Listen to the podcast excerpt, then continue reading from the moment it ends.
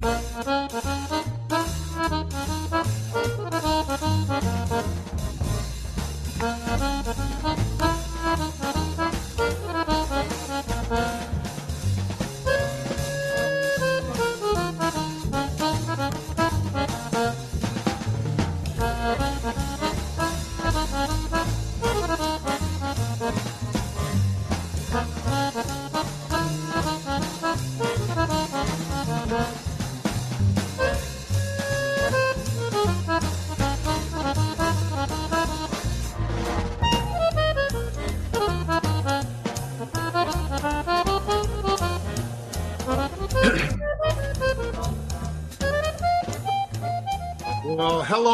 everybody. Welcome to the Snap No Tap podcast. And I want to wish everybody a uh, happy Easter. And uh, I hope everybody's life is going well. How are you doing, Mr. Cardinale? I'm doing good. Happy Easter, Tony. Um, Happy Easter. I had a good, uh, a cool thing I checked out yesterday. I went to uh, up in uh, Libertyville. They've got a small museum there. I guess their park district does, uh, the Dunn Museum. But anyways, they have an art exhibit by this really great uh, comic book artist, uh, Bill Sienkiewicz. So it's really cheap. I think it was ten bucks to get into the entire museum, and it included all the exhibits. But I went up there with Ben. The guy is a fantastic artist. He really revolutionized comic books and elevated it. he's really a fine artist, honestly and uh, the stuff was beautiful. So I was had a really great Saturday checking that stuff out. Um, so any any nerds in the area, the Chicagoland area, I highly recommend. Uh, it's worth the afternoon to go check it out. It's it's super cheap, and uh, yeah, you, you, seeing the, his his artwork uh, firsthand, it, it just gives you a whole level of appreciation. It's really cool. So that was nice. Yeah, and it was only you said ten dollars. So I mean, how do you uh, you can't beat that, you know? Uh, because you used to spend more than that at the, at the adult peep shows, right? Oh, they paid me more than that when I worked there. Oh, you said oh, you worked there, right? Yeah, yeah, yeah, exactly. My shifts, I would pull a lot more than that, way, way above minimum average, minimum gotcha. wage for my uh, my time in the box. Um, but uh, yeah, otherwise, although I have some uh, less nice news, I, I, I, think I don't know if I mentioned on the podcast or, or I talked to you personally, but I had an acquaintance who was assaulted um, just someone I know. I don't want to yeah. give too many details, uh, but I found out more about the incident, and I guess I'm bringing it up just as kind of a, a uh, you know, a somber reminder of what we're up against and why we we train and what we do what we do, but uh, and how it can just happen to anyone anywhere. So this is out in the out in the burbs, the southern burbs, um, and I the more the more details I'm getting from, and again secondhand, but uh, basically. And this is an older guy, like I said, past retirement age, so not you know out looking for a fight kind of a guy. Uh, but he was in a it was a road rage thing. I guess some guy was trying to cut him off or pull in front of him, and he didn't let the person or something. Whatever did is he ticked off the other guy. The other guy threw something at his car, hit his car with something. So he stopped his car and got out. Well, I don't know what transpired, but within short order, the other guy got out and clubbed him with something you know, either a pipe or something, but he got hit once or twice. I said broke his jaw, broke his orbital. This is an older guy, you know. this is not, you know, and this whoever, you know, this just a simple altercation, but um, it's just a reminder how, you know, those people are out there, they're on the road, uh, and you've got to be ready, you know. And it was just a reminder to me, is like, you know, as much as I practice and train things, you know, how often do I practice defending myself against being clubbed, you know? uh, and think about that. Uh, uh, and you know, so but anyways, I'm just bringing it up as kind of a reminder of the reality of, of what's out there and the dangers. Even if you're in a, I don't know if it was necessarily a safe neighborhood he was in, but um, definitely not like the inner city or, or things that people think where they're going to not be safe. You know, you just be driving along and it just is not your day. So, yeah, age matters not, you know, and I've, I learned that when I was a kid. I my grandmother and other old timers in the neighborhood getting mugged in a, you know, things like that and, and worse. Uh, so nobody cuts you slack. Now, obviously, this wasn't a robbery. This was a road rage, and and that again doesn't your age normally doesn't. Add, and these people are blind with rage. They don't care if you're older or you know it's sad it's it, but that's it, it, this is not a new phenomenon all right um it's been going on forever. And I think that's something that people especially the younger generation, has to realize because of the internet and cable 24 hours nonstop, they, they got to put shit on because they run out of things to do or talk about. Um, this stuff is getting just reported more. Okay. I, I'm not convinced, and I'll bet you FBI crime statistics will back this up. I'm not convinced that it's a lot worse. It's if it may not even be worse. It's just reported more. However, shootings I think are going up. We just had a couple. What at the the mall? Uh, some mall over the weekend, and uh, something happened in Pittsburgh at a party. Uh, but that's a whole different element. I don't want to get into that today. Uh, dealing with gunfire. One of these days we'll we'll have a show dedicated to that. But yeah, you just always, you, you know, you just. I was always raised to to know that everybody and everything can be a threat. So uh, you have to train accordingly. If you're a martial artist or call yourself a martial artist or an athlete in general, you have to have real world training. You just do, in my opinion. Otherwise, you know. Yeah, the other things that surprised me about this incident, well, it didn't completely surprise me, but um, uh, you know, this the, the, victim here must have been caught fairly unaware, or was not able to get. It was in the middle of the day too. I thought maybe you know I envisioned something maybe at night, maybe there's some drinking, or the other thing is just being at night. Maybe he didn't have the visibility to see that the guy had something in his hands. You know, uh, you know, I don't know if it was a large object. You know, it doesn't have to be particularly large to cause that kind of damage. Um, you know, because you might miss that someone's concealing something in their hand coming up to hit you with it but just again the the kind of the distance management keeping aware you know I, at least to get the hell out of there you know if you realize oh this guy's coming at me with something that you know get get the car between you and him i mean i don't know so what are well, in, yeah what are your thoughts you have adrenaline okay when you have those situations sometimes what will end up happening is you be, you get seriously tunnel vision okay? Because he was in a high stress situ- situation and may not have just seen things. His mistake was getting out of the car okay? You i'm not sitting here saying victim blaming but you know what? You you you have to learn things all right? If you believe your your car was hit by something all he needed to do get the guy's license plate you got a cell phone now google the nearest police station drive your vehicle to the police station and get out at the police station and inspect your vehicle and if need be walk in and just make a report right then and there. But do not get out because he's your friend is lucky. Your friend is lucky he didn't get shot. Okay. So you have to use some common sense. Um, I mean, it's just the way it is. You know, you, you've got to try to have that home base. You know, I, I, we talked, I don't know if we talked about this on a podcast, but I know that I talked about this on uh, when I used to do those Facebook videos and for anybody that's new to this, I have hundreds. I used to do a Facebook video every single day for like well over two years, every day. So there's hundreds and hundreds and hundreds of videos on, uh, you know, like five ten minute videos. Um, but anyway, I used to talk about if you know your route, let's say you, from home to work, and you go through five different towns, you need to know exactly where all those police stations are. You need to know exactly where all the emergency rooms are in case you know you feel like you're having a medical emergency or if somebody's in your vehicle that that's having a medical emergency you know get to the nearest dr if possible that's quicker than waiting for a paramedic um, you have to take some responsibility for all of this stuff. And this is so i mean there is no excuse not to know these things especially now with with the cell phone things. You can have it all programmed in your phone. Have all these emergency contact numbers. So your friend should not have gotten out of the vehicle unless the vehicle was un, no longer operable, right? Uh, it appears it appears that his vehicle was operable. So um, get that license plate, people, or you know, take a video while driving, because yes, I know you're not supposed to use a cell phone while while driving, but that's almost a, an inadvertent way of flagging down a a, a plainclothes cop. He'll see you with the thing.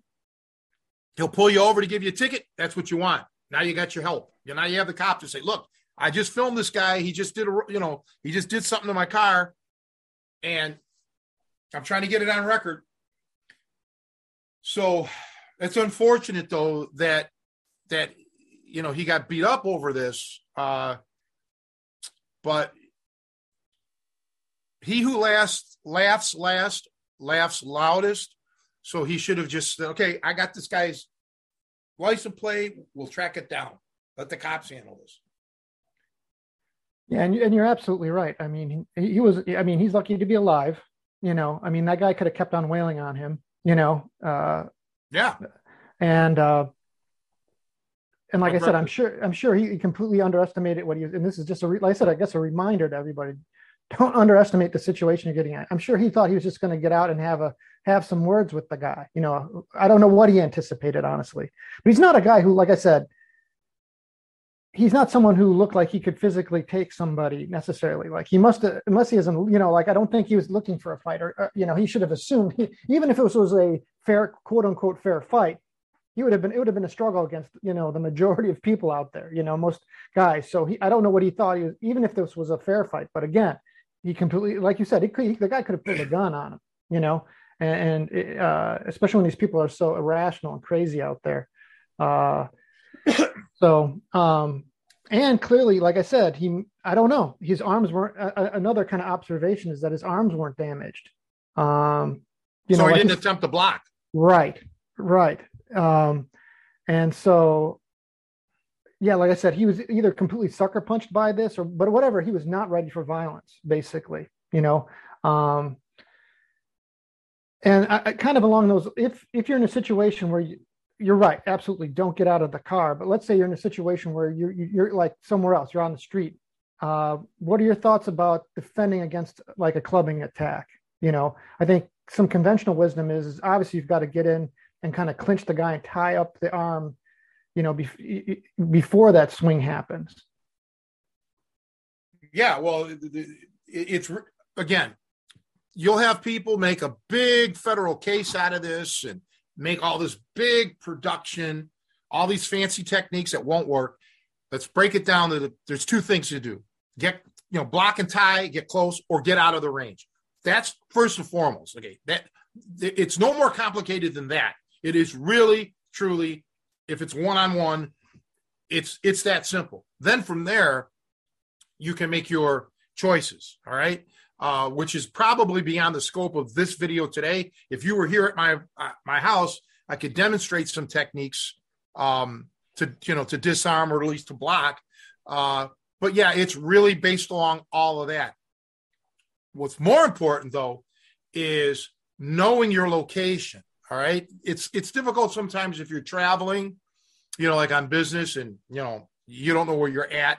Uh, but one thing many years ago, I, I went, I did some police training in Cleveland. I think I mentioned this. And one of the instructors was a guy named Ralph Krieger, who used to be the sheriff of Cuyahoga County, which is the equivalent of like Cook County. And I think before that, he was either a I don't remember now. This was many years ago, 40 years ago. He was either an FBI agent or something like that. He was a federal, you know, he was a big, big shot. Um, and he used to say one of the lessons was if you were tailing somebody as a law enforcement officer undercover and you get jammed up, all right, like, and he used the example of of a neighborhood now, you, mind you, times have changed. When he was undercover and doing this was in probably the 40s and 50s, and maybe even into the 60s. But he said you just pull up to a house, get out of the car, and just walk up and walk in the front door. Because back then people didn't, you know, that's why I brought up the 40s and 50s. A lot of people didn't lock their doors. Just walk right in to save your to save your hide. Okay, now times are a little bit different. Uh, people normally don't keep their doors locked or uh, open, and you cannot count on anybody to help you. Um, but you know, you still ha- you should be aware of your surroundings, uh, and and that's the thing. Whenever wherever I go, I look if I'm in a building, restaurant, bar, what, whatever it is, I look for entries and exits. I, I'm always looking for that, and then I'm looking for weapons. So if you're walking the streets, and if you don't you don't have anything on you that you should that you could carry as a weapon, you got to start looking around to see if there's weapons anywhere. Um, it's all about being prepared. We should actually do a video for sale, like a, a video series on just on how to be about awareness, because everybody uses that word awareness. It's like be aware of your surroundings. Well, what does that mean? People don't understand really what does awareness mean. So we should actually do something on that. Yeah, it's important to have specifics, you know, because there's so much to be watching and looking at. It's like, well, what do you focus on? What are you checking out? Obviously, we talked a lot about like watching people's hands and seeing what they're what they're carrying in their hands as they, you know, as they get close to you in the distance. Um, that's one thing. Um, and like you're right, yeah, what can be picked up and used as a weapon is another thing. Well, I just saw a video clip I over the weekend or like last, Friday or whatever it was. But I guess it's really recent. Some punk walked up to a 79, walked behind, snuck up on a 79 year old guy. and they saw it. It was surveillance camera. You can see the, the old man just barely able to walk. Lit the guy's, lit him on fire. Lit the guy's shirt on fire. I mean, the guy survived. I guess he got injured, but they caught the kid. They, they, he's a punk. I think he was like 29 years old. Um, you know, no reason. I saw the video, did it, and then took off running. Didn't try to rob him, didn't do anything you know, so uh, it, it's almost like a thrill for some of these people. Okay. So, yeah, there's so much to awareness. Okay. It's like eat properly. Well, what does that mean? There's a lot of food to choose from. Well, there's a lot of awareness to look out for. There's a lot of things you have to look out for. Um, well, just the other day, you know that I was having some car issues, and I still am. I'm in the midst of another car pan pandemic over here. Uh, so I'm down on the ground out here in my driveway or whatever you want to call it. Here comes some guy now with a dog. And I he kept calling the dog. Come over wherever the dog's name was, Butch. Come here, Butch. Come here, Butch. So immediately I'm I'm not gonna move. I drop what I'm doing with the car, and I'm keeping an eye out for this dog. So if the dog is going to come onto my let's call it my property, meaning coming towards me, well, then I'm able to get up and I'm going to, you know, deal with it. I didn't get up. I, was because I was laying laying down because I was underneath the front end of the car, um, by the front bumper. I didn't want to make any sh- quick moves because I didn't want to startle the dog. Nothing happened. The dog took off. The guy took off. No issues, but I was aware of that and stopped what I was doing. And my 100% of my focus now was on that dog and how am I going to? And the first thoughts in my mind was, and you know me, I love dogs more than anything. My first thought is if that dog comes at me, what is, I'm going to disable that dog. I had no choice. So you have to be prepared. Your awareness goes beyond human beings. You know, it could go, you got to be aware of, of anything. And another thing, I'm glad you brought this up.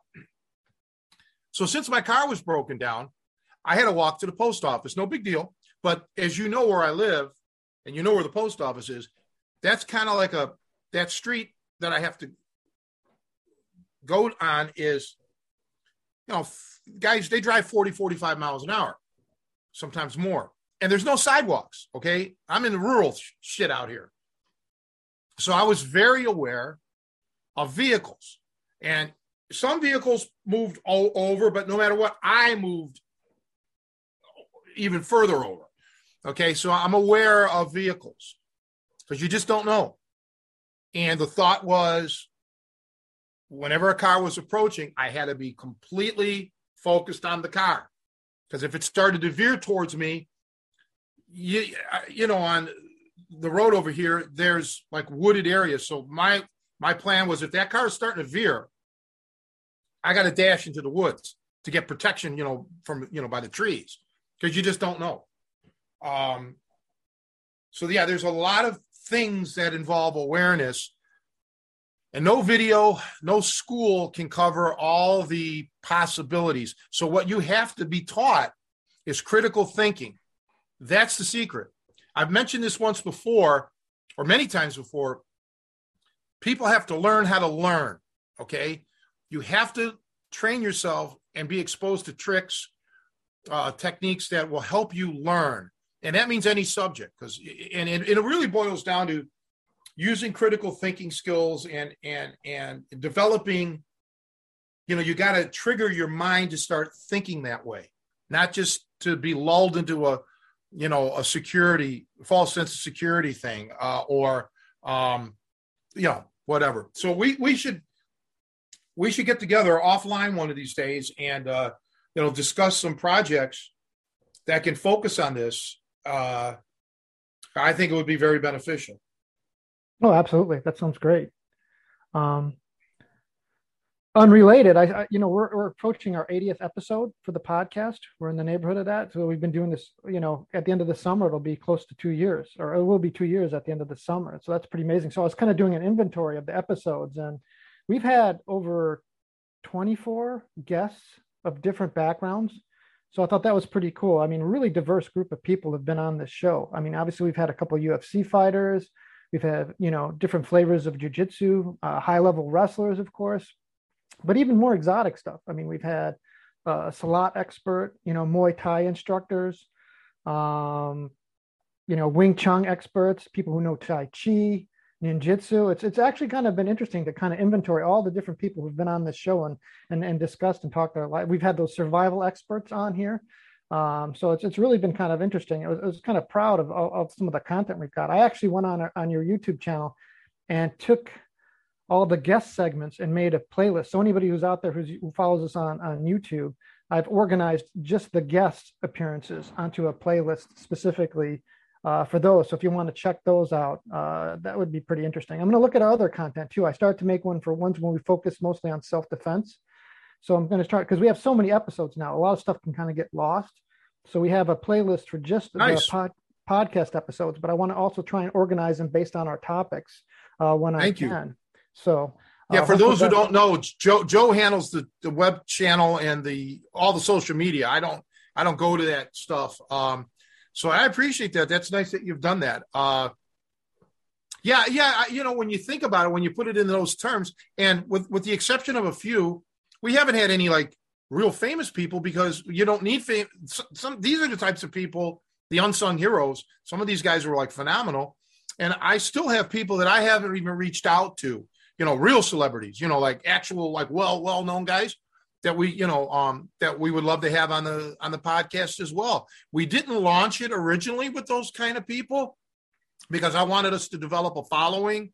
Uh, you know, like anything that I do, you know, it seems like my popularity 20 years ago was I was the king of popularity. Now I'm like, you know, way at the bottom for, you know, because of because of assholes out there, frankly.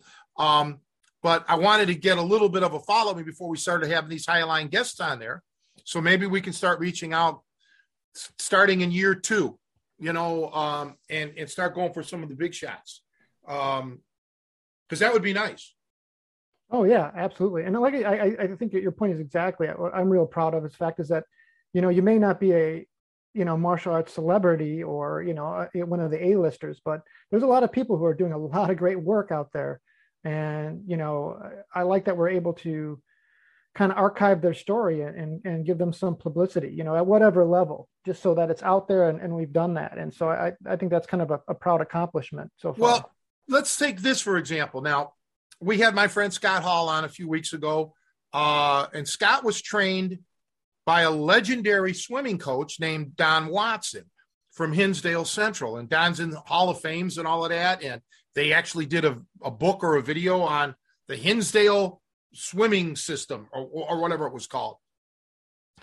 And so people here are probably like, well, who the hell's Scott Hall and why should we care? Well, his coach, Don Watson, trained out of many one legendary swimmer named John Kinsella.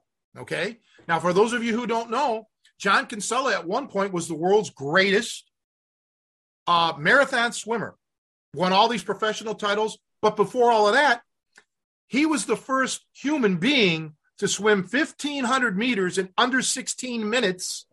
He did it as a senior in high school at, at Hinsdale, where Scott was, and he won the he won the John Sul- uh, the uh, Sullivan Award for uh, Amateur Athlete of the Year as a senior.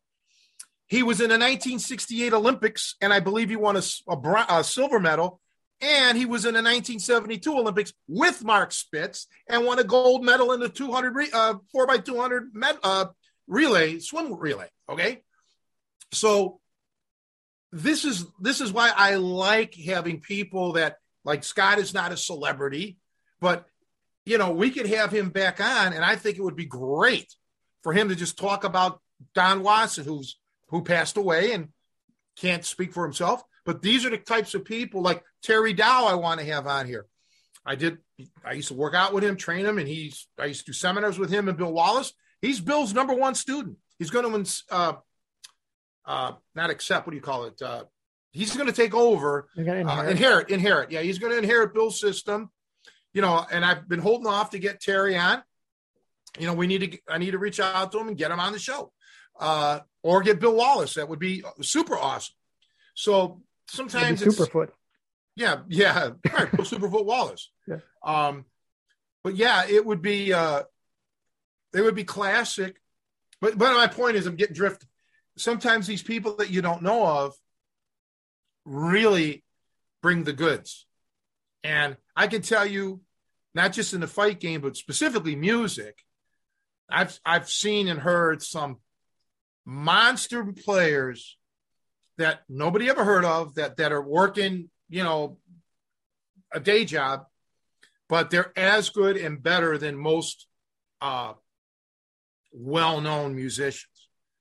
Uh, so yeah, it, it it would it would be we got to we got to continue that and really emphasize these unknown. So if anybody knows anybody or maybe it's you yourself that are watching or listening, reach out to Joe Cardinal on YouTube and just, you know, say, hey, I'm such and such, and here's my background. I'd like to be a guest on the show.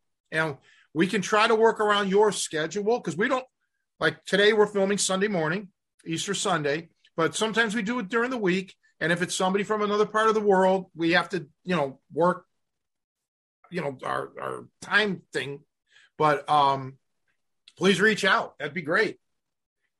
Yeah, we've definitely had some guests who kind of, you know, once they heard some of the other guests are like, oh, well, hey, I do that too. And they've reached out to us and we've had them on. And you're absolutely right. I mean, the, the music analogy is perfect. And like I said, you know, you see that like in the rock realm too. There's a lot of great bands that are just local bands. They put out good music, but you know, just because for whatever reasons they haven't made it, you know, and uh, you know, yeah, just because you're popular doesn't mean you're necessarily you know the only thing that's good out there. Uh, so it doesn't necessarily it's not a, a, direct correlation popularity and and yeah, almost everybody who you know who's in this or who's dedicated to something has an interesting story to tell, and it, yeah, it has for good conversation and people learn from it. You know, I think you know most of these things are are very. I think the people who watch this podcast or listen to it you know, uh, I think we give them a lot of uh, good information, you know, and, and like I said, I'm glad we're archiving these people's stories and hopefully to have some of them back. But yeah, I'm just real proud after kind of going through and art, uh, inventorying what we've done so far. It's been pretty cool. So, that makes me feel good too, because, you know, sometimes I feel like giving up, right? You know, we all do. And at times you, you, you just want to quit, but you got to look for little, little inspirations and this is one of them.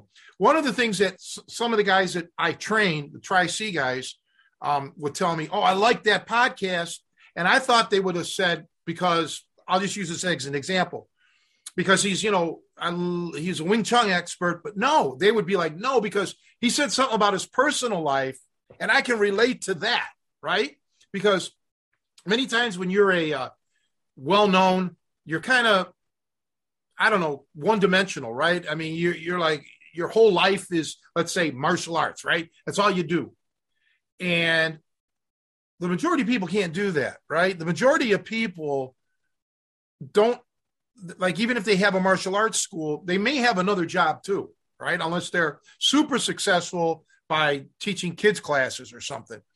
But most of most of the people have, you know, us guys, you know, it's normal guys we have more well-rounded character. We're not one-dimensional, and that's what I like about all of our guests. Unless I can't think of one right now, everyone has not been one-dimensional. They they they're very intriguing. Um, their life story, their backgrounds, how they got into training, you know, their successes and their failures along the way. I think that's really cool. I think that's, you know, that's real. See, all of my coaches in any anything I've ever learned were human beings first and foremost. One of the things I detest in some martial arts circles is this hero worship or you bow to the picture of some guy that's been dead. Know, this is bullshit. Okay. I don't do that shit. Um, I don't believe in that shit. All right. Um, the names master, grandmaster, hanshi, sensei. I, I, I, I don't like that shit. Okay. Everybody puts their pants on the same way. All right. Uh, so that's part of the martial arts that I never never got into. Um, never respected that. I don't. I respected the, the talent, but this hero worship. I don't even know what the word is. It's not even necessarily hero worship, but I here's a funny thing. I told you about my Pac-Man. You you saw where I Mr. Heroes and it was owned by Man Beck. Him and his brother. His brother's name was Moon Beck. Koreans, obviously. Uh, they owned owned Ohio Black Belt Academy. You know the funny thing? Now, Master Beck, you know, Man Beck was probably a grandmaster, right? I think he was an eighth degree black belt. And I saw a man all the time because I was hanging out at, at Pac Man or at the Mr. Heroes playing Pac Man and Frogger every chance, every free chance I had. I always called him man. I never called him grandmaster or sensei or whatever. You know, he never asked for that. And I never gave that to him. It wasn't even a thought. First time I met him, what's your name? My name is Man. You know, so that was so cool because there was none of this, you know, bow to me kind of deal. You know, uh, and you can respect somebody without, you know, uh, this elevation that's you know, probably not really warranted. You know, um, they're still just a man. So that's what I like about most of our guests or all of our guests. I can't think of anybody that came on here with this superiority attitude. They know shit that we don't know, but we know stuff that they don't know. So it all equals out, doesn't it? So, like with this Terry Dow, we used to do these, I used to do these symposiums and he's still doing them. I can, you know, he wanted me out. I can't go because of my mom. I can't go for three, four days but everybody's master this and grandmaster that and blah blah blah all these titles. And i'm tony not mr Cecchine not you know, i go by tony or coach. You know a lot of guys want to call me coach. That's fine because you know it's what i'm doing. But coach doesn't mean shit. Doesn't mean i'm better than you. So i think that's that's really what i dig about our guests have been just average joes like no offense to you but i average joes you know and i liked it because you know, even even Radwan. Radwan went by Radwan. He went by his last name, Radwan, King of Steel and Iron, you know, and all of that shit. It wasn't, you know, Mr. Radwan or I mean, at first it was because I, you know, but it's it wasn't even it wasn't Stanley. You know, it was Radwan. Just like when I knew Lou Thesz, which is what our topic today is, it was he wanted to be called Lou. So yeah, I guess we're segueing in. So um, let's talk about Lou. Obviously, he's you know uh, a, a, legend in catch wrestling. I think that that's maybe not even a big enough word for his uh, his stature, you know, in the game. Uh, so, and I know you thought it was a huge honor. I mean, it's conversely, we were talking about people being regular guys, but you do pay respect to people who have really earned it and have done great things. Uh, it's a kind of dichotomy because you treat them like regular guys, but there's also this reverence for what they've done and who what they've accomplished. Well, you keep talking because I'm going to go get something that I forgot to get. Keep talking. I'll be right back. Uh, yeah, but I mean, it's it's fascinating. I mean, and one thing I think it's Tony's had the privilege. I mean, he was right at that age where all those old timers were passing away, and I think it was kind of. I'm very excited to hear Tony's talking about his relationship with Lou and just talking about Lou uh, I think is going to be really important. I think we, I think hopefully people have stayed on the podcast long enough. I know we've talked about a few different topics already, but um, uh, it's a guy who definitely deserves, you know, at least a full uh, podcast uh, conversation with. And that, the one shame about it is, is that you know, you know, he passed away. Gosh, it's over 20 years now, right? That he's passed away. No, it's coming up on it. Yeah, coming up on 20 years. But it, this would obviously that would have been the holy grail, getting him on something like this, where we could have had a long form conversation recorded with him talking about his life.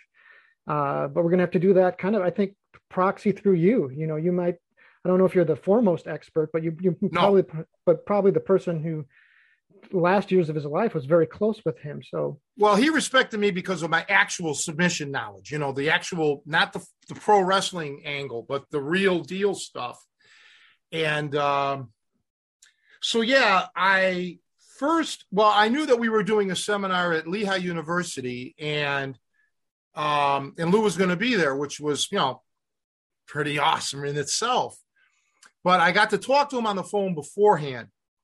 I don't remember if it was once or twice, and I remember just how kind uh, fatherly, if you will, or grandfatherly, if you know more appropriately, probably because he was closer to my grandfather's age, um, and knowledgeable. I, you can tell. Well, I can tell. Okay. Um, I want to segue before we get into Lou Thesz. There was a brilliant singer and jazz guitarist named Frank D'Rone. Sadly, he passed away several years ago, but I knew Frank. He used to call my house and I went and saw him once. I was on a date with somebody, some girl that I was dating at the time, and he came over to talk. Now he's a jazz guitarist, but I, but he was mainly a singer, well known. Matter of fact, Frank Sinatra at one point said he was the greatest jazz singer he ever heard. Um, and Frank, I asked him a question about sub substitution chords, sub chords, right?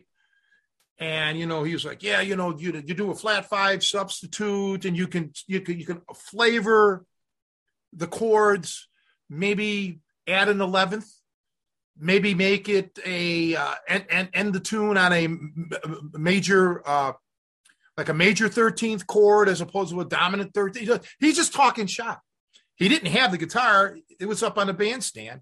He's sitting at my table talking technique, uh, theory. I'm like, man, this guy, he needs to play more and sing less, right? Because he really knew his shit that's what I get got when I talk to Lou Thesz on the phone. Okay. Obviously, I'm not seeing techniques. He's he's on a telephone. But he knew he knew what he was talking about, right? And he knew it not from a pro wrestling spectator angle, which is what I was kind of thinking it was going to segue into. I thought he was going to start talking about that, but he didn't. he was talking off the record stuff stuff that I've never seen him talk about in print. Okay. Which some of the stuff I'm not going to get into because it's not flattering to certain people. But I will tell you this one of the things about Lou, he was in an era that his coaches here in America, some of them were, or well, all of his coaches were real deals. Okay they he wasn't trained like in a six week thing. Like you know the awa up in minnesota Vern gagne who was a legendary wrestler by the way alternate on the 48 olympic team national champion uh, collegiately ncaa national champ. But their wrestling thing was like six weeks you know and a lot of those schools were like that. Lou these people took lou and it wasn't just one guy. It was you know a, a compendium of amazing uh, catch wrestlers, so legitimate uh, submission guys. Okay. And that's unique.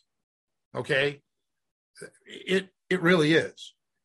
And we're talking, and I don't want to leave names out because there may be other names, but you know, guys like George Tragos, who, who won an AAU national championship, uh, Ad Santel, uh, real name Adolf Ernst, uh, uh, uh, real, uh, see how I am with the names? Uh, Ray Steele, whose real name was Pete Sauer, who was also a legitimate AAU national champion. Uh, all these guys are submission hookers, man. These guys were legit. And then, of course, Ed Strangler Lewis. Now, Lou said Ed was helped him a lot with his business career as well, how to how to you know financially and and stuff like that. Um, and Lou knew all the other ones. You know, back when it, in the era, it was still working matches, but there were guys, remnants of guys that were were as real as it gets. You know, Lou met Joe Stecher when Stecher was in a sanitarium. Okay, and they worked out. They wrestled. They went, I guess, out in the grass. And he says Stecher was just a son of a bitch. He was just so, oh man, he was like amazing, right? He knew Earl Caddock.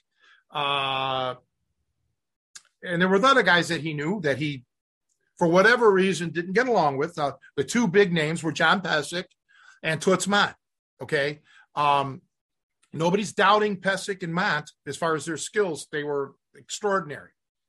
But I think they had a problem. Lou had a problem with them with the business aspect of it. You know, it wasn't the wrestling aspect of it because Toots Mondt became a promoter. I never, I don't know what the situation was with, between Lou and John Pesek. So I can't, spe- I, maybe I did know, but I don't remember. So I can't get into it. But when you're surrounding yourself with guys like that, or, you know, you know, they're part of your life, how do you fail? You know, you can't when you, especially when he had his, his instructors there to, you know, pour their knowledge over him or into him, you know, surrogately.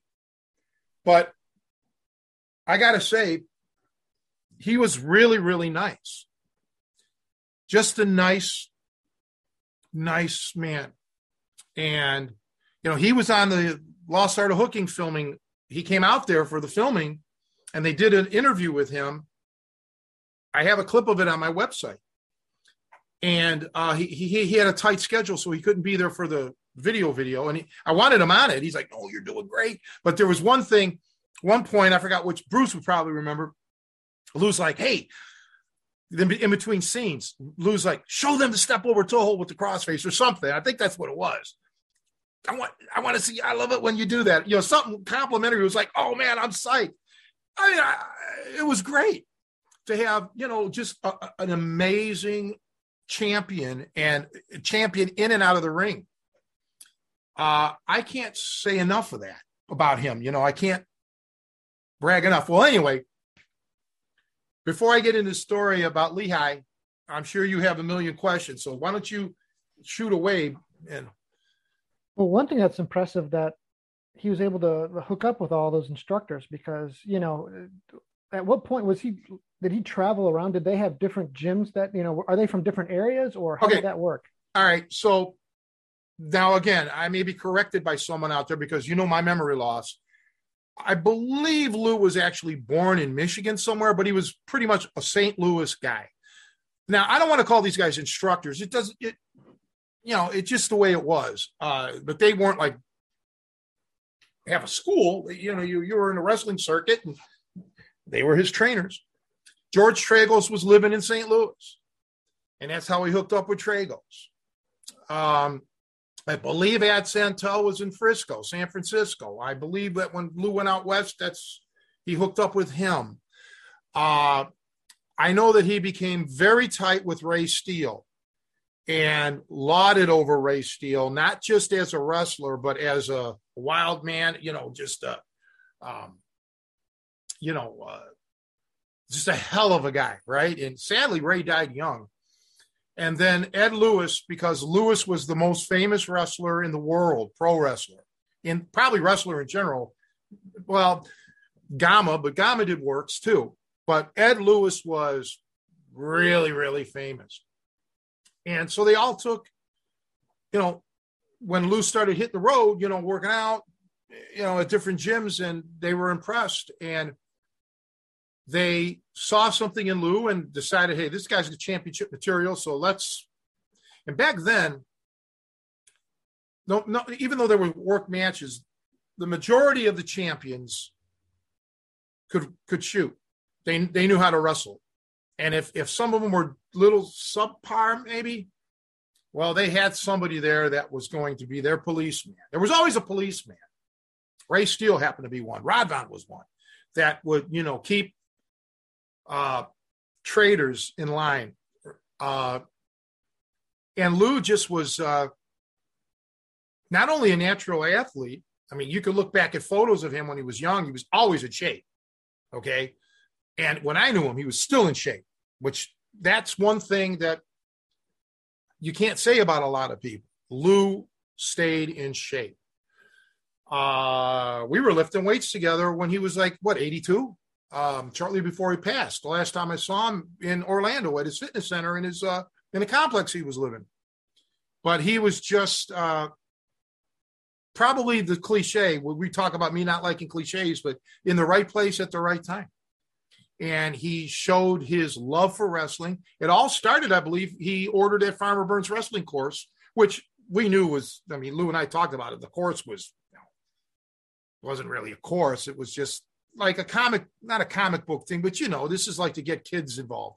And it spurred him on. And he ended up, like I said, learning from all these champions because you're not going to learn it from a Farmer Burns course. But Oh, and he knew uh, what's the other guy's name? Um, can't think of it right now, but another legendary champion that was older than Lou, or legendary wrestler. I don't know if he won a champion. Dusek, Rudy Dusek, maybe. Um, but anyhow, yeah, Lou all, and he just loved to stay in shape. You know, he wasn't like he lifted weights, but he wasn't a weightlifter type, like like a Bruno Sammartino or, or, or something like that. Uh, a Milo Steinborn. He was just let's you know, and he boxed a little. He said he had some boxing training.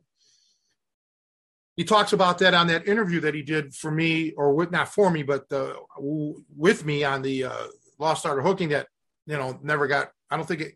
I don't think it got released, or it got released, but there was a problem with footage that he didn't have the rights to, or something. I don't remember. But yeah, he was just a great, great guy. But Tragos was in St. Louis. That's how he hooked up with George Tragos. Did he wrestle like at a college level at all? Did he go to college? Yeah. Or yeah. No. No. No. So like, did he wrestle in school at all? Like, so did he was like, a, and I don't know back then it was probably very different. Like probably people, I don't know if like you re- there were obviously some who you you mentioned earlier who had like AAU championships to their name before they they went pro, but he didn't have that type of career prior. I think he did amateur wrestling, but he didn't have any kind of uh, pedigree in, in, in that regard.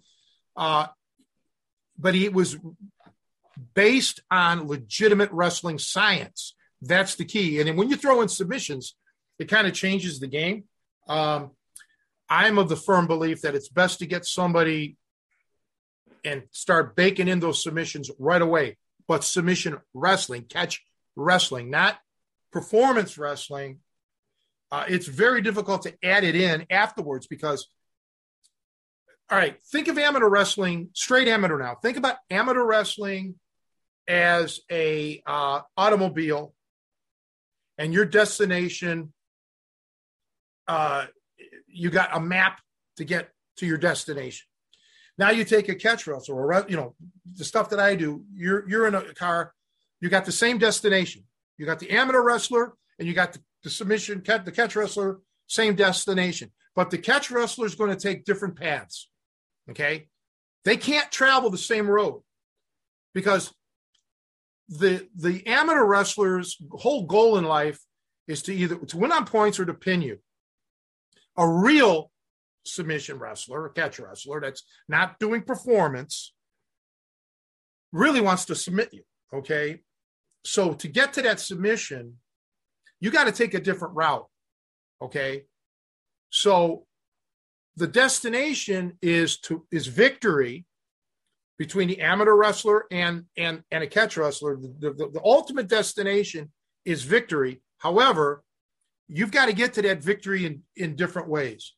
So um, you can't just. It's hard sometimes to alter an amateur wrestler who has years of experience and and, and mentally has hit championship levels and that not wrongly but that you know creates an ego. Yes i'm a champion. I i'm good at what i do. Rightfully so. But now you got to backtrack and humble yourself and say no wait a minute now. Okay that's a whole different world than when you start adding in the hooks. So it's not a simple procedure of adding shit in. That's the problem. A lot of people do that.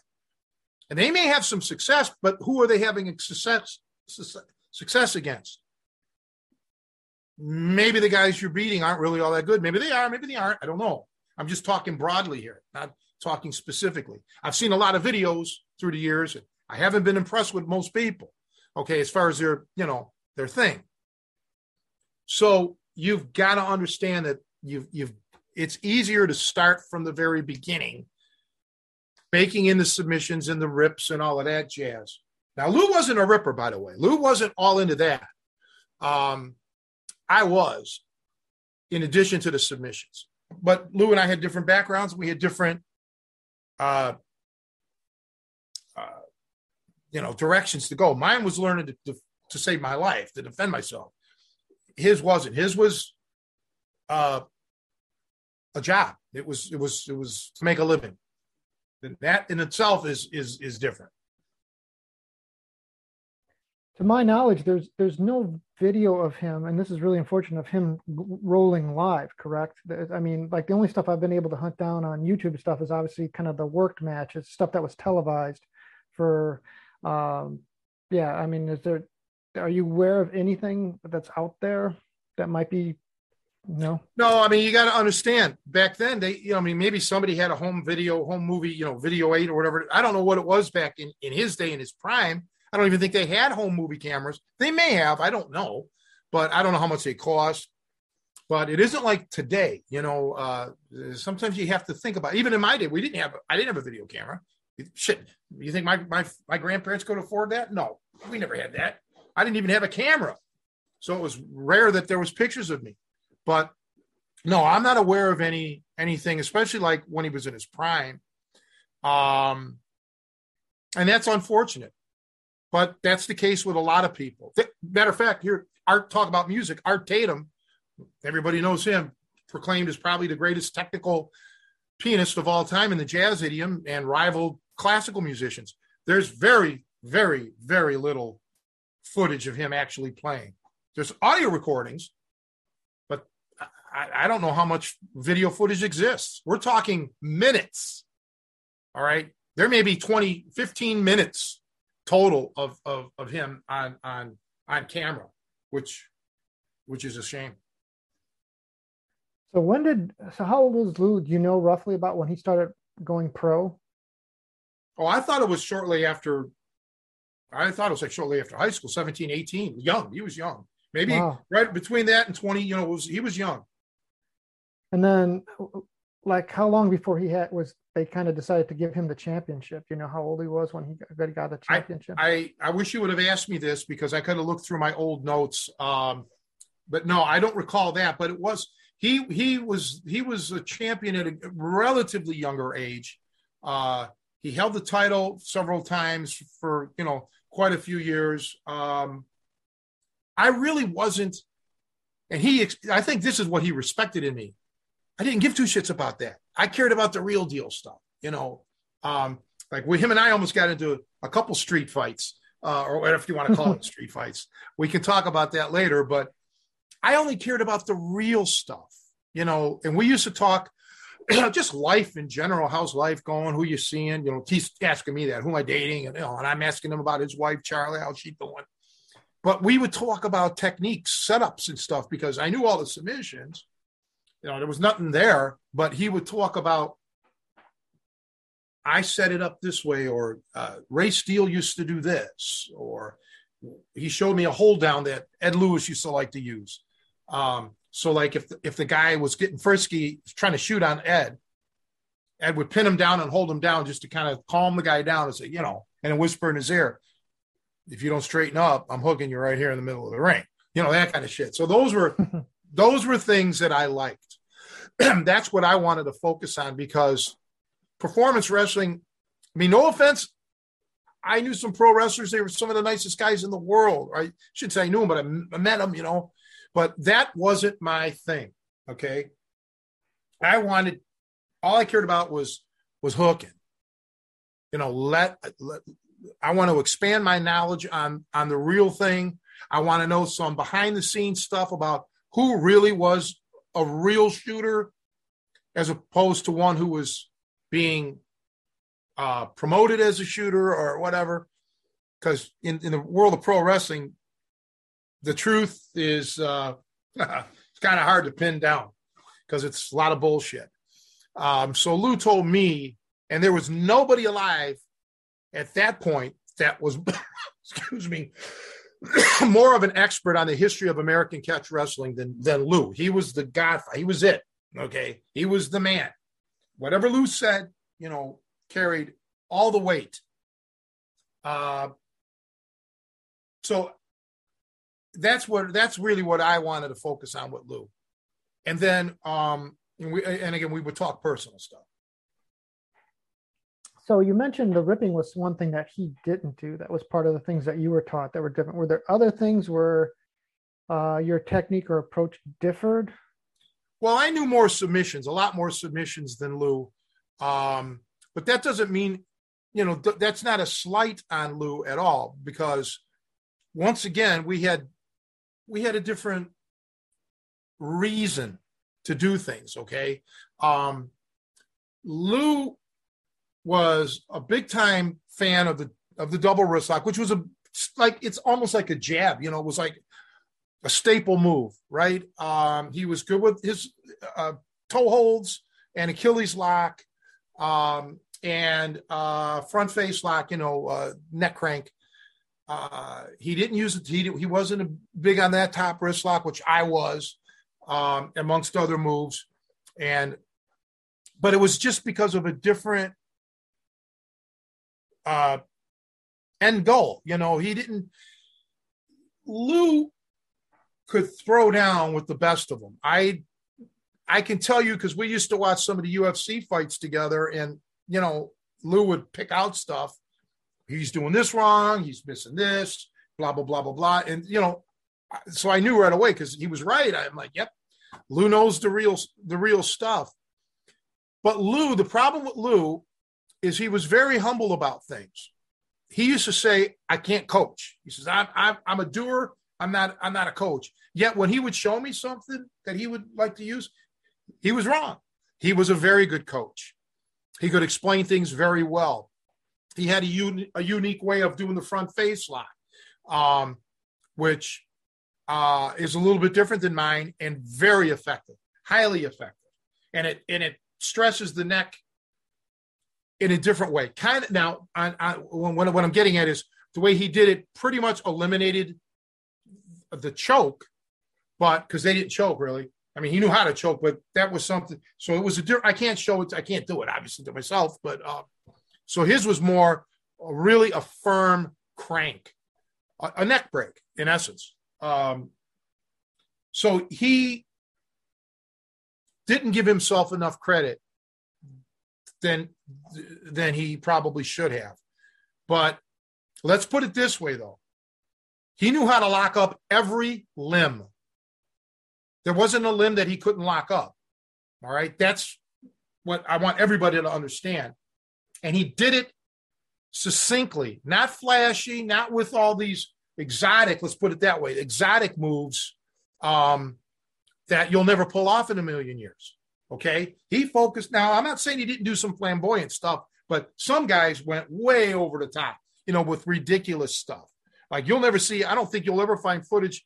Well, maybe you could, but he, you know, like Boston crab. No, forget that. You know, uh, standing top wrist lock. No, he knows that that was all that was all bullshit. Now a half crab is a whole different story, but the guy knew his thing, and which what I thought was cool about him is he became very uh he, what was the word I was going to look for? Um he had very intricate ways of getting into these submissions.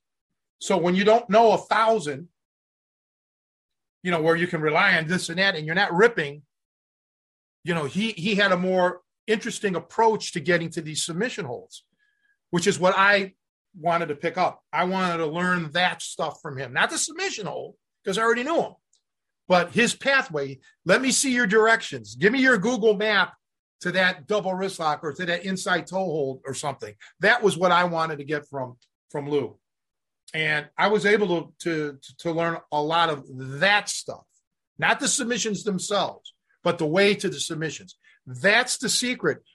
and that's the thing that he was intrigued by me because I had different approaches to it. And we used to bounce ideas, you know, not ideas, but just back and forth, back and forth of, of things. It was just like two old ladies gabbing about how they make chicken soup. You know, uh, it was just wonderful experience. Well, that's also a shame that those conversations weren't recorded, but that would have been that would have been something. So yeah, your point about him not being confident being a coach, I'm assuming that means he he didn't have fighters he trained. Not fighters. I know he was working with a very good pro wrestler. I forgot his name. Fleming, Mike, Mark Fleming. I, I don't want to disrespect the. I don't remember his first. I've never, I never had any interaction with him. I heard that he reached out to somebody. I'm not going to mention a name who wanted to get on my forum, and I didn't know about it until afterwards, and until this guy said no. But I would have loved to have talked to him because they had a like a pro wrestling school. So I don't want to call that fighting. No offense to the pro wrestlers, but that wasn't like it was a performance school. I'm not sitting here saying that pro wrestlers can't fight. Let's not put words into my mouth. But the there was no. This was before the UFC stuff. Okay. Um, so no, there. So I don't. I don't want to use that term fighting. But that was later in Lou's life. That was not a um, when I, you know, that was he wasn't doing anything when, when, when like that when I knew him. Yeah, I think that's a real the big shame. And obviously you understand it's all business, right? That's where their bread and butter's at. So that's where their focus is going to be. But I think that that's why, you know, so much of catch wrestling is it, it, I think a lot of people are confused about it. And I think a lot of the, you know, people's impressions of it are because it was never their goal. I think that's what was unique about your situation is that, you know, your coach had a specific goal for you and it had nothing to do with, you know, uh, any of the uh, show business side of it. It was he was trying to t- teach you to protect yourself. Where most other people were involved in it, their ultimate end game, like you said, is the goal victory or is it something else? And in this case, their goal was, you know, how do we make a successful business out of this? How do we put butts in the seat? Yeah, and you know, it's kind of akin to um, spinning back kicks and helicopter kicks like Frank or Jean-Claude Van Damme does and all of that. If they land, they're going to knock you out. But those are high risk, very dramatic, flamboyant moves. And sadly, I see some of these people that call themselves catch wrestlers trying to put off, pull off similar moves, not obviously kicking and, but you know, wrestling equivalent of wild, fancy shit that, man, you might make it happen once in a hundred times, but boy, you put yourself at tremendous risk. And you can't do that. And I remember Lou telling me, well, two guys that he couldn't stand was Antonio Rocca and Buddy Rogers. Okay. But he thought that Antonio Rocca really started with the ridiculousness. Now, this is Lou's opinion with the jump kick, you know, the flying drop kicks and all that. There may have been guys doing that before, but that was Rocca's whole shtick, you know. And Rocca was in shape. I think he was a he was actually Italian. They call him Argentina Rocca because his family moved to Argentina, and I think he played soccer or something. Foot, you know, they call it football. Um, so he had an athleticism about him. He had a nice shape, you know, built kind of like Lou, really. But he uh, did that high flying, barefoot, but he wasn't a wrestler. Okay, so Lou had this thing, man.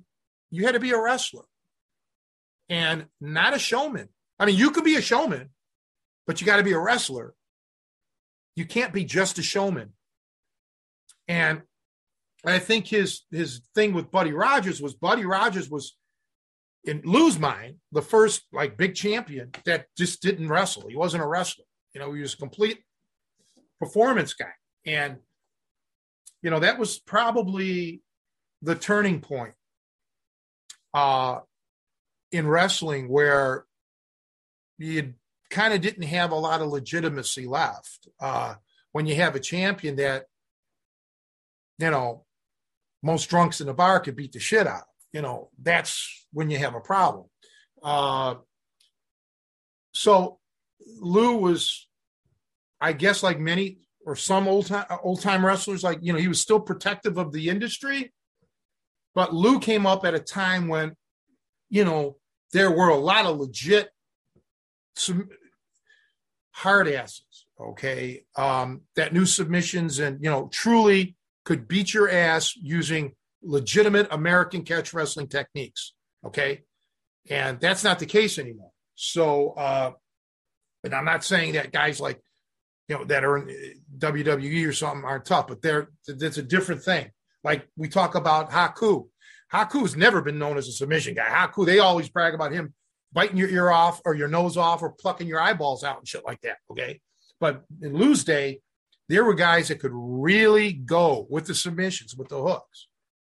And th- that's, and you know, Rod Radwan predated Lou, and Rod Radwan was part of that shtick when Rod Radwan came to America. He hooked up, as you know, with the guys that, you know, went back to Farmer Burns time.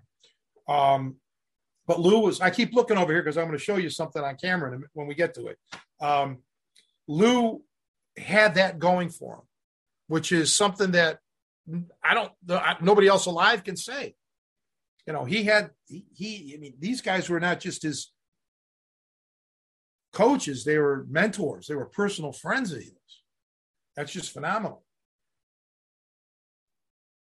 And how would they, so like in general, how would they end up deciding on picking a champion? Was that like the the again marketing? You know, Lou was a good looking guy. He was in shape, and he was Hungarian, and I think he was German as well. He spoke German, um, and that's important because there was a lot of ethnicity back then in America, and he had that.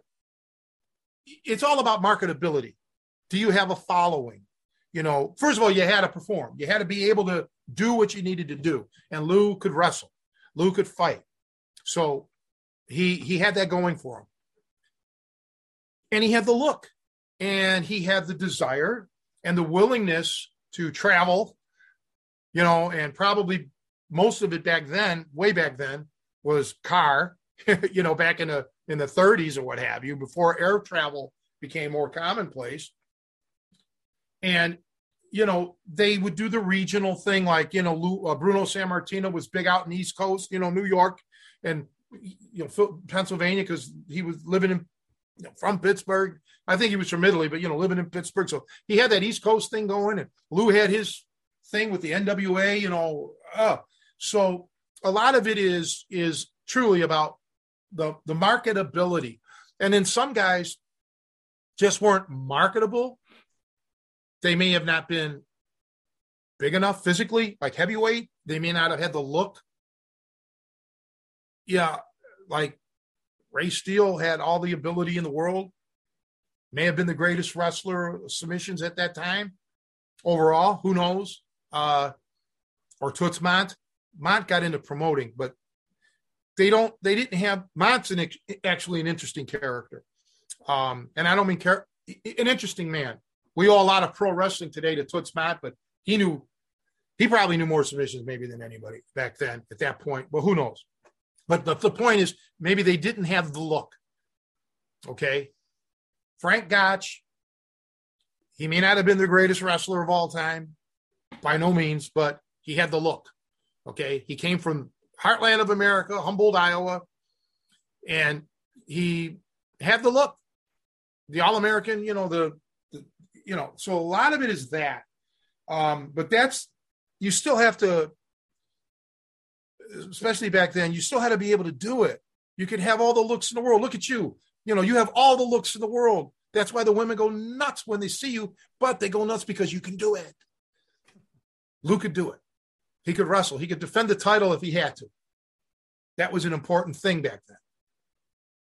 Oh, and I don't mean this in a negative way, but you, you kind of allude to it with Ray Steele, how good he was. So it's, you know, did Lou ever talk about who he thought was maybe better than him, or was he, you know, I don't know if he got it like of his era, being the champ.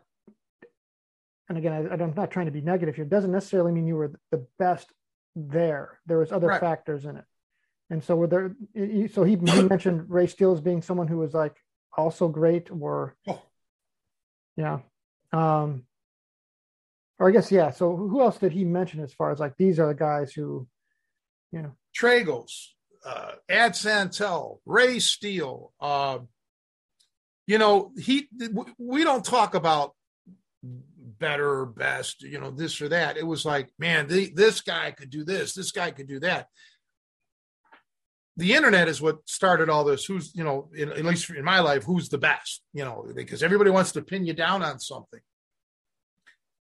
What it amounts to in really, in, if you're a real fighter fighter, okay, I don't mean like, I mean, you know, where there's going to be nobody to save your ass. There's going to be no points. There's not going to be a referee if you get in trouble, which is the case back then, and which is the case in my life with street scenarios or whatever. But you know, when when you're shooting in the gym, um, for real, not just like let's have fun, but with a purpose. Um, real fighters know that on any given day, something can go wrong. Okay, and it's a whole different thing than when you're training for a fight. Let's use the UFC or a boxing match. It doesn't matter. You have weeks or months to prepare for this. You show up in oh, hopefully the best condition that you can be in. Whereas street fighting or gym shoots that turn, again, when I say a gym shoot, I'm talking about this isn't us getting a workout in. This is, I'm here to, to, to, to hook you hap- can happen just like this. You may not even be in your best condition. Okay. So that's a whole different element. And, and that's what a lot of sportsmen don't get. Okay. Like you could talk to a bodybuilder, bodybuilders get it. Okay. Because bodybuilders don't walk around looking like they just stepped off the Mr. Mr. Olympia stage. Okay. That's when they're in their peak. See them when they're not in, you know, in their peak. Whole different animal. So Lou had talked it's extensively about um, George Tragos, loved Ad, Santel, and I think he was on the road for a while with Ray Steele. Steele was older than him, so Steele predated Lou. In, they had a crossover, but Ray Steele was a uh, I, I'm going to use the name Ruffy Silverstein. Now I'm 90%, you know me, what my, my names, I don't remember a lot of the names anymore. But Ruffy Silverstein was a legit guy and started to pull some shit. Showed up at the gym. I don't know if it was he was looking for Lou or whatever. I don't. He unfortunately for Ruffy crossed paths with um, Ray Steele, and Steele broke both of his ankles, not one, toe hold one, got the other one to teach this guy who's boss. See, that's the kind that's I gravitate towards that shit. Ray Steele, who knows what kind of condition physically he was in, probably not the best, and yet his talent was there and his cohesiveness was there to hey, I'm the policeman here. I'm the guy, I'm the judge, jury, and executioner. And as great as Ruffy, Sil- Ruffy Silverstein was, and it may, if it wasn't him, it was another guy, and I can't think of his name, but this was a national champ that got taken out. So Lou had nothing but great stuff to say. And I've seen pictures, still photographs naturally, of Steele doing a reverse heel hook. Uh, I've seen Clarence Eklund, who's from Australia, tying up in ground fight leg locks with Ad Santel. Um, so these people who today who may claim, oh, I invented this or that, that shit's been there. Okay. Now they they may have come up with some novelty or some uh, augmentation, but these holds were around. I mean, Lou knew exactly what a heel hook was. Lou knew exactly what a stopper toe hold was. So I can only imagine um, the ability uh, when Lou was young too, the the the ability that the that Lou wanted to get from these guys, kind of like with me with Radwan, I was like awestruck. But when you're hanging around these guys that know all this stuff and how to manip- manipulate a body like that, um, man, why would you pass up that opportunity to learn it? And you know what? A lot of guys did. A lot of guys didn't care about all that. They didn't want to spend the time to learn that, toughen up, and a lot of these old timers didn't want to show the guys that because they didn't have the uh, the uh, the inspiration to learn it. They just say, just they're like, just get, let me have my paycheck. Were there? Do you have stories? Did Lou ever hook somebody? Oh yeah, oh yeah, I have. Well, one story. I think he was in L.A. or California. He was at some nightclub, and this upright. There was a band playing. There was this upright bassist, and for some reason he was heckling Lou. He was giving Lou a hard time, and Lou kept saying, "Stop! You know, knock it off." And the guy didn't. So Lou went after him, and Lou got him in a double wrist lock. And the manager or the owner of the, the nightclub was screaming at Lou, no, don't, don't break his arm. He's my bass player. I need him. So Lou immediately transitioned and went down and got him in the Achilles lock and snapped the Achilles tendon. Because you can play the bass with a broken leg. You can't play, play the bass with a broken arm. That is how Lou operated. Did he um that was very thoughtful of him. But the uh I thought so. um what about in the ring? Did he ever have to? Yes, he uh one. I don't know if I. I don't want to start dropping names, but one guy that's known for trying to act like a tough guy got hooked by Lou. He double crossed Lou in the ring, and Lou ended up double wrist locking him, and, and the guy submitted. Um, Lou was there was countless episodes where Lou told me he had to watch. This is a good question because he used to say, especially when he traveled overseas, you know, different countries with foreign referees, you had to be very careful of a double cross. Now, let me explain what that means. Lou carried the NWA title, which was the only title that mattered back then. We know these are works, so let's get that up front. But it doesn't matter. Uh, you could get double crossed because you're giving your body willingly. Okay, we're just goofing around in essence. We're we're performing here. And those performances at times involve giving a limb and you have to be very careful that the guy doesn't take it home. Okay? Or actually holds you down in a pinfall or that the referee doesn't do a quick count or just some shenanigans. So Lou always said when if he didn't know who he was going against or he just felt something wasn't right, when he had to feed the guy a hold, he would always feed him near the ropes. So he could so Lou could grab the rope if the guy was, you know, let's say you, you couldn't get out. Because once you let it go too far, you're in trouble. So you, he's grabbing the rope if he felt he was in any danger. So the referee would have to break uh, the hold. Okay. And he would never feed the guy anything in the center of the ring if you didn't really know the guy, because then, you know, the ropes are far. Uh, remind me the Danny Hodge story. I'll get to that. Um, please remind me on this show. Okay, uh, sure. So that was something that Lou was always concerned with. And I was like that when I would give seminars because I'll let people, I used to let people demo on me. Lou's the one who told me don't do that anymore. You know, so I'm totally submissive. Here, I'm just going to let you put it on. And they could have taken it home just to make a name for themselves. Oh, I broke Tony's arm at a, at a seminar. Well, you didn't. You did, but you didn't because I gave you the whole. Okay. So these are things that you had to be very careful with because if Lou would have gotten seriously double crossed, now he loses the title.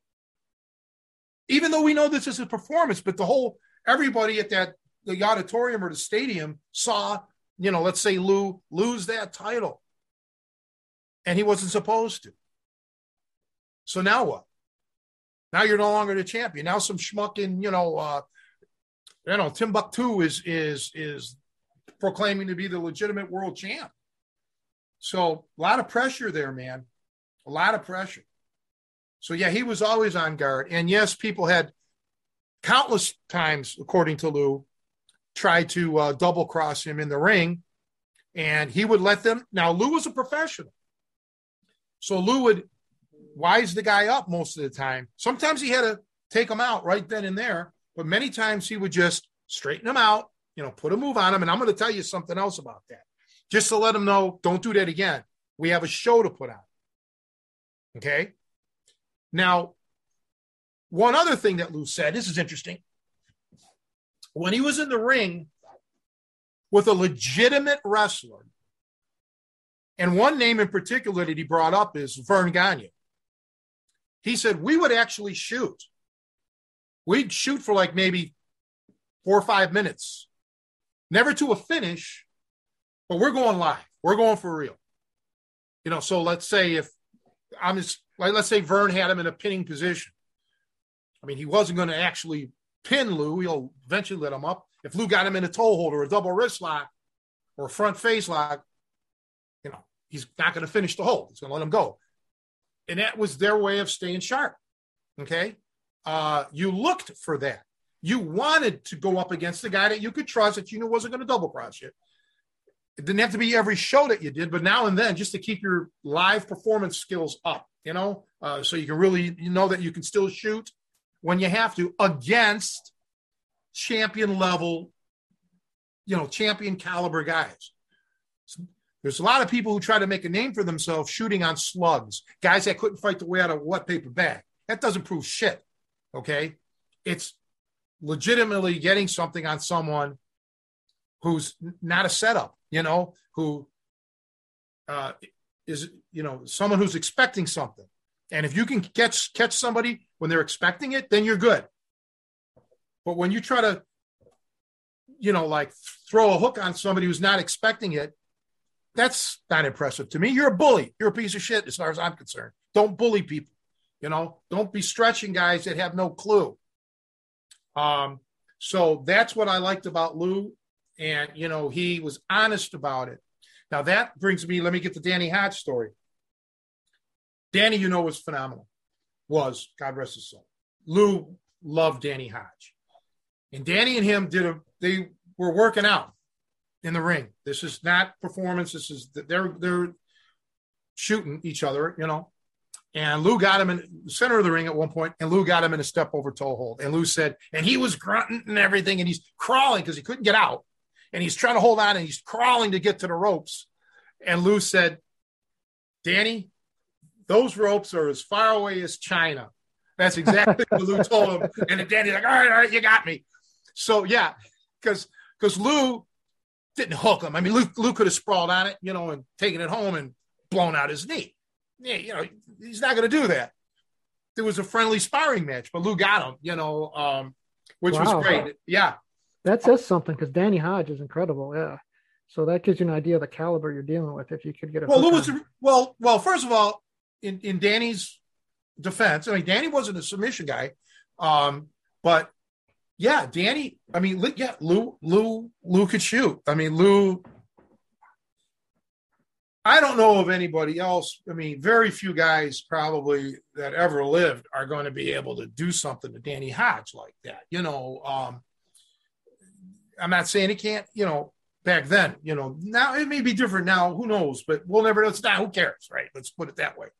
But Danny was a specimen, you know, um, like he had that grip like Radwan, probably not as good as Radwan. I was supposed to meet him one day with Lou and in Iowa, and he just couldn't show up. Something happened. It was a shame because I brought my grippers and I wanted to feel his handshake to compare it to, to Stanley's. And I know that he couldn't bend coins, but um, but but Danny had that legitimate amateur wrestling background that was at, at, at one point second to none. Okay, he was really good, um, but didn't have the submission knowledge, so that know changes everything. Mm-hmm. But Danny's strength could get him out of these other types of catch wrestling holds that just aren't put on with the proper technique. You can muscle out of them. Okay, just like a lot of judo and jujitsu holds, you can muscle out. It's a strength. They talk about technique, but if a guy can muscle out, it, it really it boils down to you're using muscle, you're using strength. No matter what they try to sell you, that it's all technique. It's bullshit. Okay, you know you've seen the difference because you've trained with me long enough. You know the difference when it's real technique. The strongest man in the world is not getting out of it. Okay, um, so but Danny, a big regret in my life is that I didn't get a chance to meet him. Um, I, I wish I could have because I wanted to talk to him about his, I don't, you know, about just things, you know, uh, more or less the boxing wrestling thing. Like I talked to Verne Gagne about that. Uh, you know, about him going up against judo guys and things like that, and others, you know, like Billy Robinson and all of that. And, you know, Vern was another guy that was so nice. Now I, don't, I only met him once, so I, I can't. We can't do a show on Vern because I don't really know anything about him. But Vern alluded to the fact that he would love to have had me on, you know, part of his thing, you know, if I was old enough back then, you know. I never saw an AWA match living in Cleveland. We weren't part of that. But be that as oh, here's another wrestler. Uh, Lou said the best mat wrestler, big, big guy, mat wrestler, the biggest, the best heavyweight mat wrestler he ever saw was Dick Hutton, who was a two-time NCAA champion, and he would have been the first three-time champion, but I believe Verne Gagne stopped that. Verne Gagne beat him. And back then you couldn't wrestle four years. So there was no four year four no no chance of four year uh, thing in college. Really? I didn't know yeah, that. Dick, yeah, Dick Hutton, according to Lou, was the best big mat big man mat wrestler. And um, he used to yeah, Lou used to brag about him. Uh, and believe it or not, Lou used to brag about uh, Gorgeous George, George Wagner. He said he could he could wrestle. He wasn't a submission guy, but he said he could wrestle. But let, we'll, we'll talk about that a little bit later in the show. Those guys. But anyway, getting back to the point, um, the only way you were going to beat Danny Hodge is by using legitimate catch wrestling moves. Okay, there was a guy, and I don't again, I hate with the names. It may have been Hiro Matsuda. It was somebody that paid Karl Gotch a bunch of money because he was going up against um, Danny, just in a shoot match, and I think it was like 10,000 to learn all these hooks, right? All these submissions. Well, they didn't work because I, again, I, it sounds like I'm besmirching people. Maybe I am, but they have a comment, I guess, because I've been besmirched for 25 years. But Danny Hodge blew through this guy, you know, like you blow through a damn uh, Kleenex tissue. It was over in a heartbeat, powering out, muscling out. I mean, there's a lot of people can can tell you that, yeah, these these holds they work against fish. They work against guys who are compliant. They're working against guys who are not expecting it. Um, but you, you know, to get a guy like Danny Hodge, to get a guy like Stanley Radwan, um, that that had, you know, that kind of immense strength, you ha- you had to have absolutely not one ounce of showmanship in you. You've got to learn to do those holds the way I show you guys how to do them with the twists and putting the person in an unnatural position. Otherwise, you have no chance. You will not get that submission. It, it just won't happen. They will power out of it, just like Bruno Sammartino when when Antonio Inoki tried to shoot on him and put these submissions on. Sammartino just powered right out of them. He's like, these don't work. He was able to get right out of the submissions. And again, Bruno's not a submission guy. He may have known a couple, you know, I'm not saying he didn't, you know, sure he could slap a choke and something else, but he was not a submission trained wrestler. He was he was just damn strong. And he was able to power out of all of them. Okay, because the holds themselves weren't highly effective. And I'll go to my grave saying that the shit that I see is not effective. They will work against people who are gassed out or not in shape or weaker or caught by complete surprise. But uh, there's another level. And that's the sad thing about my, my, my legacy. I hope when I die will be that Tony showed us the real, the highest level of catch wrestling, the legacy thing, the shit that's that Lou Thesz knew, that uh, well Radwan, but uh, Ray Steele and Tragos and Santel knew. That's what I want people to to understand that this is what you're going to get through me. You know, we're not getting it from, you know, different sources. This is the lineage. And I hope it doesn't die out. Joe, I really hope it doesn't. Well, yeah, you and me both. Um, it's definitely part of our, like I said, our cultural legacy, and we need more guys doing it to keep it alive for sure. Um, so you've been holding out on me. There's obviously something you want to show. Okay. Anticipation's been building. All right. So, yes, when we did the show or the uh, seminar in Lehigh, so Lou was selling um, photographs, which he had to do. Uh, you know, it's just things. And, you know, so everybody was like paying, I think it was $10 for an autograph picture, this or that. Well, um, well, he ran out of photos. So there was a few people that um, couldn't get the photo, but Lou said, okay, well, give me your name and address. And when I get back, I'll mail it to you. So I don't know, a week goes by. I get this manila envelope from, you know, dressed, okay, Lou Thesz. So in it is this picture. Well, first of all, when I opened it, the picture was upside down. So I pull it out, and there's a there's a there's a ten dollar bill because I gave Lou a ten dollar bill taped to the back of the picture. I get emotional just thinking about it. It was just the, the it was a wonderful thing. So he wouldn't accept any money from me, is what I'm getting at. And he gave me this picture. I'm going to show it to you, and uh, it says to Tony C. Welcome to our exclusive club of hookers. Your friend Lou Thesz. And then the date is July 9th, 1990, or July 7th, 1998. And that's when, you know, I got the equivalent of my black belt, I guess you'd say, or the 10th degree black belt, uh, which was just the biggest honor outside of training with Stanley. Stanley wasn't into all of that. Stanley was a hard ass. This was the biggest honor of my let's let's say my prof- my professional career.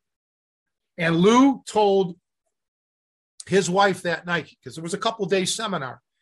He went. They went back to the motel room after they met me at saw my, my demonstration, and he told Charlie he was so excited. He told Charlie, his wife, "I just saw the ghost of Lou of George Tragos." That's what he called me. You talk about an honor.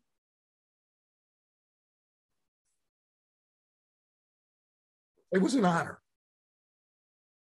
The highlight of my life professionally was meeting him like that and being treated like that and those accolades. So nothing these nothing that anybody can say can take that from me. The best of a born and raised American catch wrestler said that about me um, is the highlight of my life. Profe- you know, it, it's, it's, it's all it is. You know, it, there's no no no doubt about it. So uh, Lou was the best in, in that regard. He was just a totally. He was a completely different person and personality than Stanley Radwan, and Radwan's purpose in life was completely different. In my life, than Lou's. And Lou and I had a lot of plans, you know, but things happened. You know, he was older. I was going through some health issues. And we were planning on doing a lot of seminars together and making more films, videos. Uh, as a matter of fact, Lou was trying to get me to to coach over there in Japan. Um, and just everything, you know, passed away. It's a shame. What a good man. I, some of my guys met him. Brian and Eve met him. Uh, some guys talked to him on the telephone when they were at my house. I'd call Lou up, you know, and um, you never got to meet him or talk to him. That's unfortunate. You'd have loved it. Yeah, no, absolutely. I, would, I mean, yeah, it's, yeah, it would have been huge. And I'm just, yeah, I can't be more happy or proud for you for that. That is, that is awesome. Yeah, no, um, all kidding aside, I can make a lot of jokes, but you know, um, so I was staying at his condo, and Lou and his wife Charlie and I we go grocery shopping because Lou wanted to make dinner that night. So Charlie, his wife, and I were going up. Her and I, like Lou's doing his thing. So her and I walk off. Then I hear this commotion. I hear this ruckus. Now you got to remember, Lou's in his early 80s here. These two punks. Now I'm probably uh let's see, how old would I have been? Uh, this is like probably, I was like 38, maybe 37, 38. So I'm not old. I'm, you know, I'm, I'm full of piss and vinegar still. Well, these two punks literally started some shit with Lou in the grocery store. I don't know what they started, but Lou's ready to have at it. So I'm like, I go up, I go, I go running back over. I'm like, Lou, let me take care of these two. Let me take care of the, these two clowns. He's like, hey, I don't need you to fight my my battles. I can handle these two assholes myself. Lou, literally at 80 something, was going to fight these two punks, cauliflower ear and all that. These two guys turned their eyes, they didn't even pay attention to me. They just saw this old man getting ready for, you know, loaded for bear. Their eyes got this big and they took off. I mean, they were gone. They didn't even, they left their groceries. They left the goddamn grocery store. Unbelievable. And I, this is this is why I'll have an affinity for Lou forever. You know, he just wanted to throw down. He didn't care. No, he had a he. There's, you know, I I can tell you what he, you know, I can tell you this. He told me off the record, and again, I won't mention names, but it's he was inferring to more than one human being here. He's like, you know, a lot of guys think they know holds, but let them come and get them. And that's the big knock. A lot of guys were, as Lou used to call them, demonstrators of holds, but they couldn't get the holds. And see, that's the thing. That's what he loved about me is that I wasn't a demonstrator. I could get the holds, you know, and and that's why you know he he he's like you can handle yourself against anybody. Uh, he was the same way, eighty some years old, and he's still wanting to throw down. I hope that's me. I hope I live to be eighty something. But I, if I do, I know I'll probably mentally have the fighting spirit if I'm still cognitive, but I, I want to be able to still throw down. And Lou could have. Lou was doing reps with 200 pounds that day on the bench. Granted, it was a weight machine, it was a universal, but 200 was still 200. He was doing 10 reps.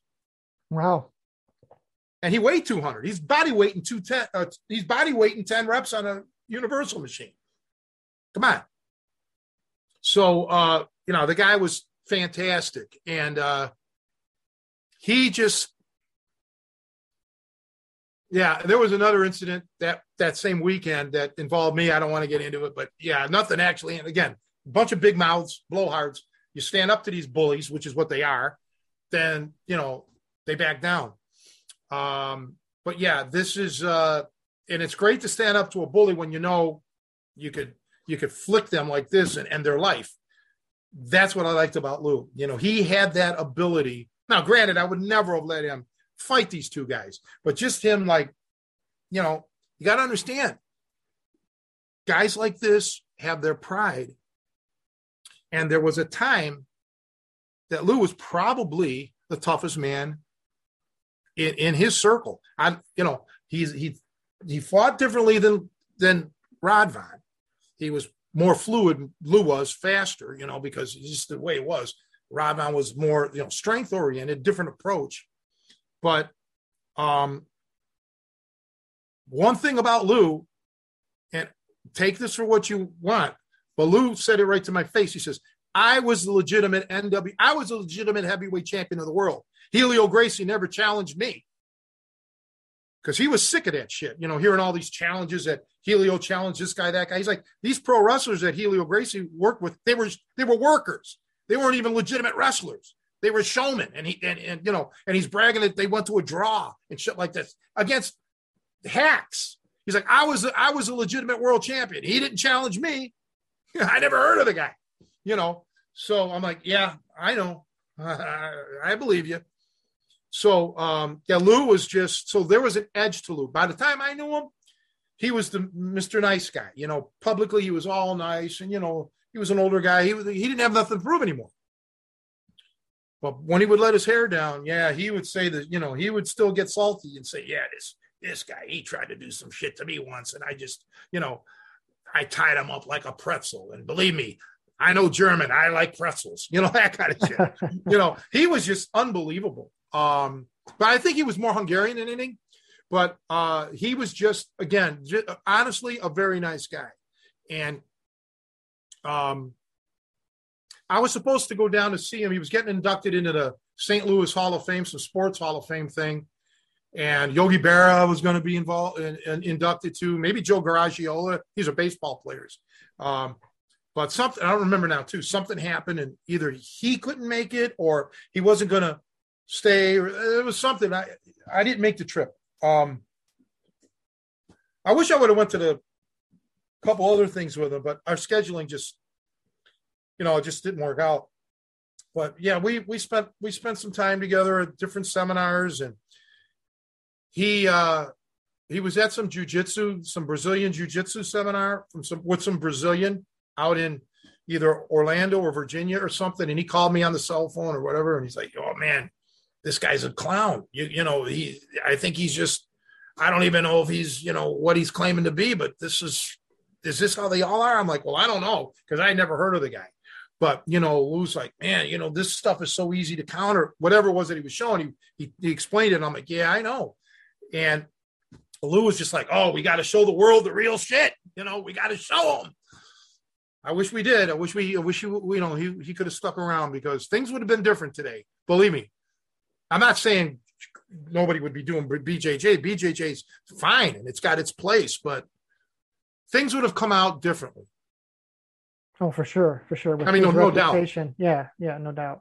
Absolutely. A guy with his reputation and background, uh, you know, you can't beat that endorsement. So, and yeah, it's uh, amazing. Well, thanks for sharing all these stories and getting in depth in it. I mean, is there any other stories or, or things you want to share about him or? Oh well, I could keep on going, but it's Easter Sunday, and I know you got things to do. We could always continue this at another on another uh, another episode. Maybe we should get Brian Deneve on because you know he could tell his or Bruce. You know, Bruce was with him. You know, um, get get their impressions of it, and um, you know, but yeah, no, Lou. Suffice to say that um, Lou was the the chairman of the board and a lot of people made a lot of claims after Lou's death. None of them dared make claims while Lou was alive because Lou would have put him, would have shut him up. Because remember, in the pro wrestling world, there's a lot of bullshit. And, you know, a lot of claims and just even stupid claims. You know, I, uh, I was born in, you know, Nigeria or whatever. And really they were born in Detroit, Michigan or something, right? They just, but these, these, some of these guys were, would just make claims that, you know, weren't true. And Lou told me the truth about some guys, you know, like, oh, he was okay. You know, he wasn't a, he didn't know submissions or he only knew a couple because they, back then, they all knew the obligatory couple of submissions. Doesn't mean that they can actually get them on anybody. And it's probably their whole repertoire is three, three holds, you know, big deal. Um, but there was, let's see, there's, uh, we, sh- we should end his segment on a positive note. I'm trying to think he was a big fan, of course, of Dan Gable. Uh, he just thought the world of Dan Gable and what you know what uh, what talent. And he used to say, you know, can you imagine, you know, if he knew what we know and how you know devastating he would be, and you know, just so down to earth about it and and so uh, astute. Another thing he used to say, yeah, speaking of being astute, when he would travel, he would see other other wrestlers, performance wrestlers now, um, they may have had an amateur background. Um, I'm, sure, I'm sure certain they did from, from their culture, their cultural wrestling. And Lou said, you know, I could see him there. This move has potential, meaning potential to turn into something submission wise. Okay. And he would take it, make a mental picture of a mental note, go back home when he get back, get, get, got back to the States and try to work it out. Sometimes it didn't work out sometimes the move would, would not lead you where you wanted it to lead. Because that's the thing about holds. This is what people need to understand that sometimes you can have an idea and it could be a very, you think it's a very good idea. Then when you get to experiment and you see how the human body reacts, you're going to realize, okay, it's not going to take me where I wanted it to take me. All right. There's too many, the body will, will go in the wrong direction or you develop openings that you can't alleviate. You can't close these openings. So in essence, the, the hold fails. But then there's others that will work into something. Now, just because it works into something doesn't mean, okay, it's ready for YouTube, like these, you know, oh, let me make a YouTube video of it. No. Now you have to test it. You have to test it against a bunch of different body weight, but more body style, style of wrestling. Okay, because one wrestler may work on because his style is geared to this hold. He'll react in such a way that okay, the hold's going to work. Against another wrestler, you may not be able to spring that trap. Okay, that wrestler may react in a completely different way, and so the, the success ratio may not be there. Okay, so this is something that I think a lot of people. That's why I don't like YouTube, and many of our guests don't like YouTube either because people just, oh, I had some success in the gym. Let me show the world my new invention. Narcissists, um, when they don't put the time and effort uh, to experiment, and, and, you have to do it over a larger, uh, just like in the medical field or anything, you know, there, there has to be a bigger pool to draw from to to really see if this is going to work under fire.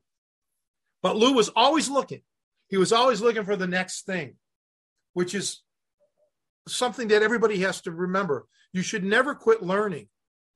You know, you should keep continue learning until the very end. And something that you may have been doing for a hundred years you may just all of a sudden have a, a light bulb go off, or somebody may do something that triggers that light bulb, and you're like, yeah, okay. And now I can, I got an idea. I can go this way. So, I mean, like I said, when I knew Lou, he was in his late 70s when I first met him, and he, he was excited to see my way of doing things. He didn't close the door. He didn't say, "Oh, well, I know more than this guy. I'm twice his age." No, Lou, Lou he wasn't like that. You know, which is you know, thrilling.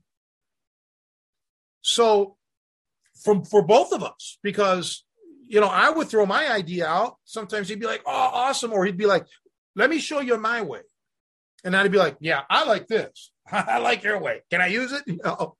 Um, and that's another thing. I did this on the Lost Art of Hooking. I gave credit. I remember mentioning Doug Blubaugh, mentioning Lou Thesz. You know, a lot of people don't do that now. They'll just say, "Oh, this is my move." It isn't. I always gave credit when I could, you know, to okay, I saw, you know, Doug Blubaugh did this or Joe Blow did this. I talk about Brian Deneve. Brian came up with the Brian Brainbuster. You know, Brian's move. I gave him the credit for it. Uh, people don't seem to do that you know, uh, that kind of bothers me. It, it really does. It's just disrespect. It's totally disrespectful. But we're living in an age of a lot of disrespect. Sorry for my rant. And Luke no, good too. well, cool. No, this is a really good talk. Thanks for uh, let's delving into this. It was great picking your brain on uh, Lou and all those things. So I'm glad we got this down. And yeah, just one more thing I want to mention. And we talked about him before, but Doug Blubaugh was was gold medalist in 60 and he told me that i think in 64 or 68 he was even better. But he got disqualified from the olympic you know the amateur he lost his amateur status. He was a great man. He put me in his front headlock. Yeah the, the guy was you know when he broke my finger when he was I, he was uh he's another guy that was just a giant on the mat and a giant off the mat and in 60, he beat the world's greatest wrestler, Habibi, in, in, the, in, in, in the Olympics. And, uh, you know, he was just uh, an awesome man. Uh,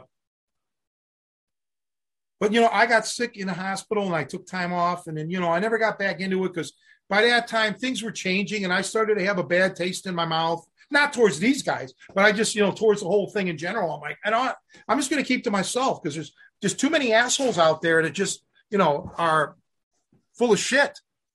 And 20 years later, it's still the same. it, it, it hasn't changed. So I, I gravitate towards the good people. And I can say this about getting back to our podcast. The people that we've had on, some of them I've known, some of them I never knew, never met. But all of them have just been sincere and people that you want to have as a friend, people that you want to invite over to your house and have dinner with, and and extend your your home to them. Okay, stay as long as you'd like, kind of thing. All of us need more people like that in our lives. You know, guys that you can talk shop with all day and yet still like them even more when you're not talking shop. And I think the community at large, not just the martial arts world, but all of us in in in a community that are based on the internet um, need people more people like that in in your life. Uh, believe me, because it's becoming a rarity. Yeah, we definitely have to uh, value those positive relationships and uh, maintain them whenever we can. I'll agree with that 100%. Well, I guess you want to wrap it up, so we will do that. But let me just close by telling everybody again thank you for following us on YouTube, on uh, YouTube or on uh, one of the uh, podcasting channels. Um, I may want run a little special. Uh, I should have done this. Oh, I can do this now because this is exactly what I'm going to do. And it's only going to be valid for one week. So today is, let's get this straight, April 17th, 2022. So I'm going to run a little podcast special until let me look this up so we get this right because people may be listening to this a year from now. April 24th, next Sunday, 2022. So if you've come this far and listened to this podcast, I'm going to run a sale on my digital downloads, 30% off. And the sale, uh, you got to put in the coupon code, will be uh, in all small uh, all small letters podcast. P-o-d-c-a-s-t so even if you're not watching you're listening seven days from today uh, podcast 30% off my digital downloads. So let's see if we get any anybody jumping on that now that does not include that newest release because i don't have rights to that as a matter of fact I still haven't seen the video because I was never even given a copy of it. So I don't even know. So, but no, it's just stuff on my website. So take advantage of that. Buy one of my packages. Uh, buy the type, buy the, the complete catch wrestler downloads because you'll save yourself, you know, over two hundred dollars by using that uh, coupon code. I'd appreciate it. it. Would certainly help me out, and it will help you out because you'll get get this. So don't advertise this, Joe. Don't put it in. I won't the, mention it. No, let's see. Listen to this the. Is for people who've gotten this far. We should have put this disclaimer at the very beginning of the podcast. Anyway, it's just a thought that I had. But thank you, Joe, for always looking the way you look. Uh, you're the human statue. Okay. You're speaking of old timer, you should be in a museum somewhere in Egypt. As a matter of fact, if I get enough sales from this little podcast thing, I'll buy you a one way ticket. Stand in a museum. Let them make a piece of art out of you. Just send me somewhere where there's no internet access so you can't reach me. That that's a deal. Oh, well, let me. I think internet's everywhere. Oh, I know one place where you probably don't have internet. I don't think you want to go there. It's a Supermax prison in Colorado, but outside of that. But anyway, everybody, happy Easter from this lapsed Catholic 16 year altar boy um, that had has served more Easter Sunday masses than I can count. Um, and with Radwan in, in, in the audience as well, in the, in the pew. Uh, I, I care about everybody out there. And if there's ever anything that I can do to help anybody, I'll try my best. And thank you, Joe. And we'll see you guys. All right. See you, coach.